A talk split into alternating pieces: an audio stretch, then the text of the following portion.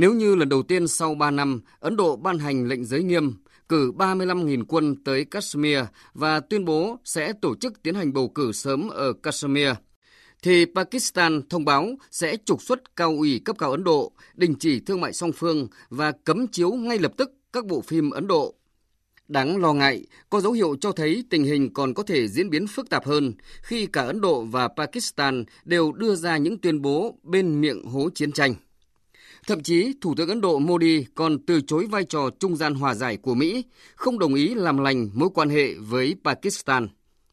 Dù Ấn Độ-Pakistan có chung tới hơn 2.900 km đường biên giới, nhưng do những vấn đề về lịch sử và tôn giáo, mối quan hệ giữa hai nước láng giềng này chưa từng êm ấm. Sau khi Pakistan tách khỏi Ấn Độ thành quốc gia độc lập tháng 8 năm 1947, vấn đề chủ quyền của Kashmir liên tục trở thành thách thức lớn nhất trong quan hệ song phương. Do đó, không phải ngẫu nhiên sau hai cuộc chiến tranh liên quan đến quy chế chủ quyền của Kashmir, quyết định mới nhất của chính phủ Ấn Độ hủy bỏ mọi đặc quyền tự trị và cơ cấu lại Kashmir một lần nữa khiến dư luận lo ngại.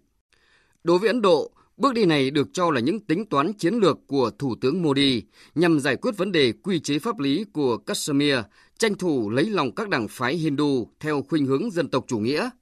và quan trọng hơn là việc ngăn chặn các tác động cực đoan từ các nhân tố bên ngoài, ám chỉ Pakistan.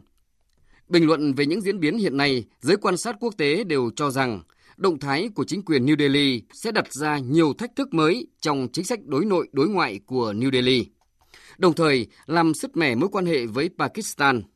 Bởi lẽ, quyết định của Tổng thống Modi sẽ tạo ra một tình huống pháp lý mới về tranh chấp chủ quyền lãnh thổ Kashmir – khi đường phân định hiện tại lại trở thành đường biên giới quốc gia giữa hai nước.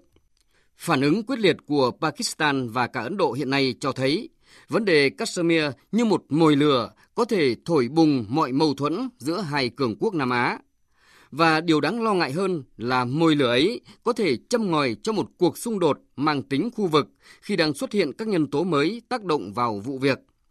Việc các nỗ lực hòa giải bất thành của Mỹ, việc Pakistan tìm tới chiếc ô bảo trợ của Trung Quốc để ngăn ngừa Ấn Độ, không chỉ cho thấy bất đồng Ấn Độ-Pakistan đang tiến lên một nấc thang nguy hiểm mới, mà còn có thể đẩy cục diện khu vực vào hố sâu mâu thuẫn địa chính trị giữa các cường quốc.